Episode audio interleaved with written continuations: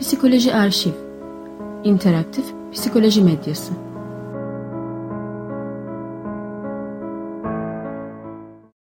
Kırmızı Oda dizi incelemesi.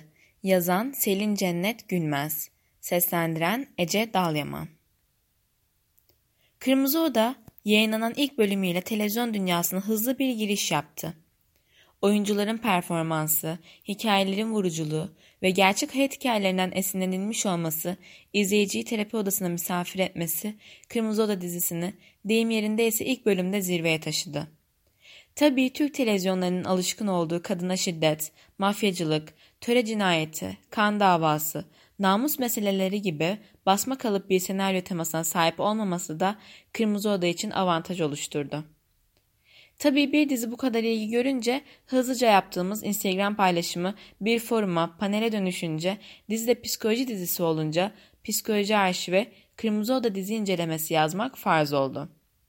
Kırmızı Oda ilk bölümüyle evlerimize travma, anksiyete, paranoya, sosyal öğrenme, depresyon gibi pek çok psikolojik betimlemeyi taşırken empatiye değer verdi. İkinci bölümde öfke olarak da ifade edilenin ardından derin bir üzüntü olabildiğini gördük ve aileyle biraz daha heyecanlandık. Yer yer hataların yapıldığı, mesela danışanı ajite etmek gibi, bazen de reyting öncelik verilerek terapetik ilişkinin ultra süper hızlı kurulduğu Kırmızı Oda, terapi ve psikolojik desteğinde ne kadar hayati bir ihtiyaç olduğunu vurguladığı, anlattığı için biz hatalarını görmezden geldik bile. Ağlamak. Gelelim danışanlara. Meliha, Salih, Mehmet, Nesrin, Alya her birinin farklı ve vurucu bir hikayesi var. Ama bazı ortak noktaları da yok değil. Belki de en önemli detay bir yerlerde üzüntünün kucağına bıraktıkları bir çocuğu içlerinde saklamaları. Üzülünce ağlayabilmenin ne büyük bir nimet olduğunu hatırlatıyorlar seyirciye. En çok da Mehmet ve Meliha. Ağlamak faydalı mıdır insan için? Elbette faydalıdır. Bir kere fizyolojik bir ihtiyaçtır.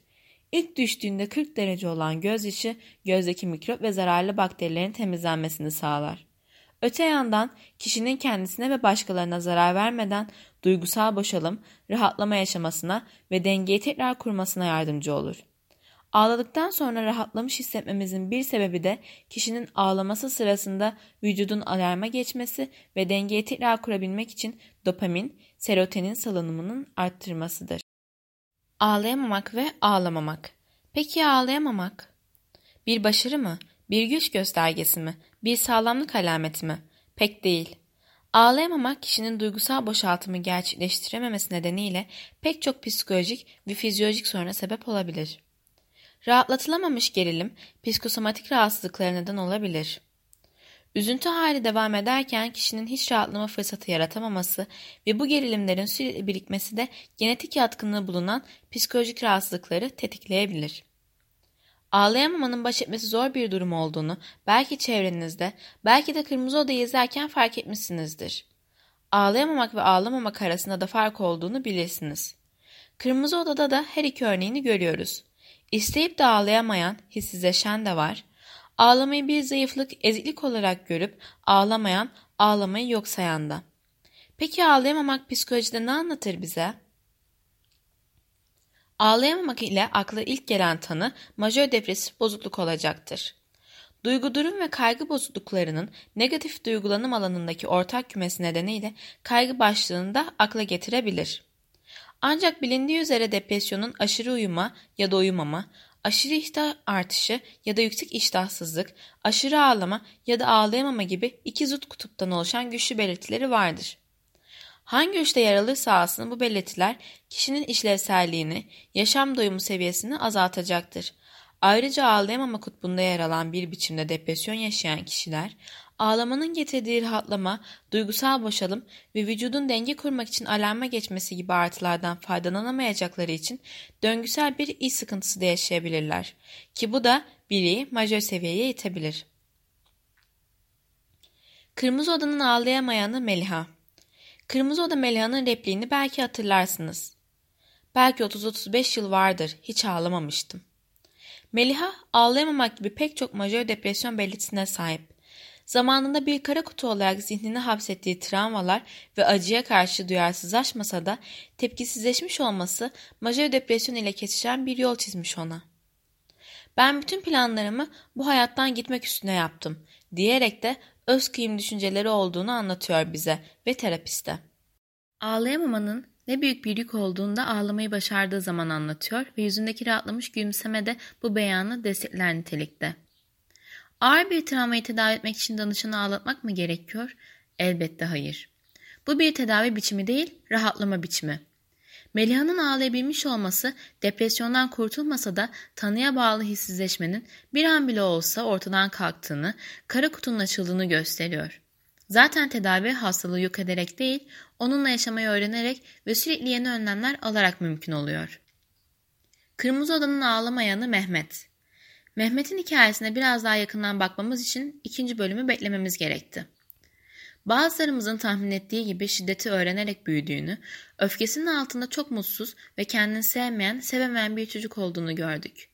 Bu şiddeti meşru kılmaz elbette ama tedavi sürecini kolaylaştırır. Kırmızı Oda'nın Mehmet'i temelde hastalığı nedeniyle babası tarafından psikolojik ve fiziksel şiddete maruz bırakılarak büyümüş bir çocuk. Eskiden ağlayamıyor muydu? Pek tabii ağlıyormuş flashbacklerden anladığımız üzere.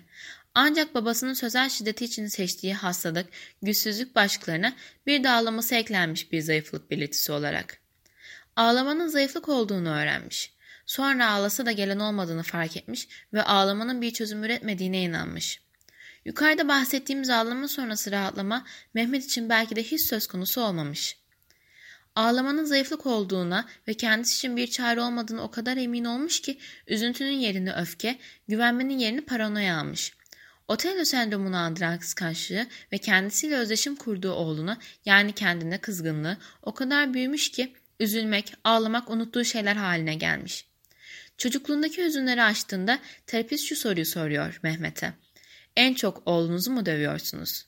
Sonrasında Mehmet'in pısırık gibi annesinin eteğine sığınmıyor mu dediğinde özdeşimi fark etmesi ve dehşete düşmesi belki sizin de dikkatinizi çekmiştir.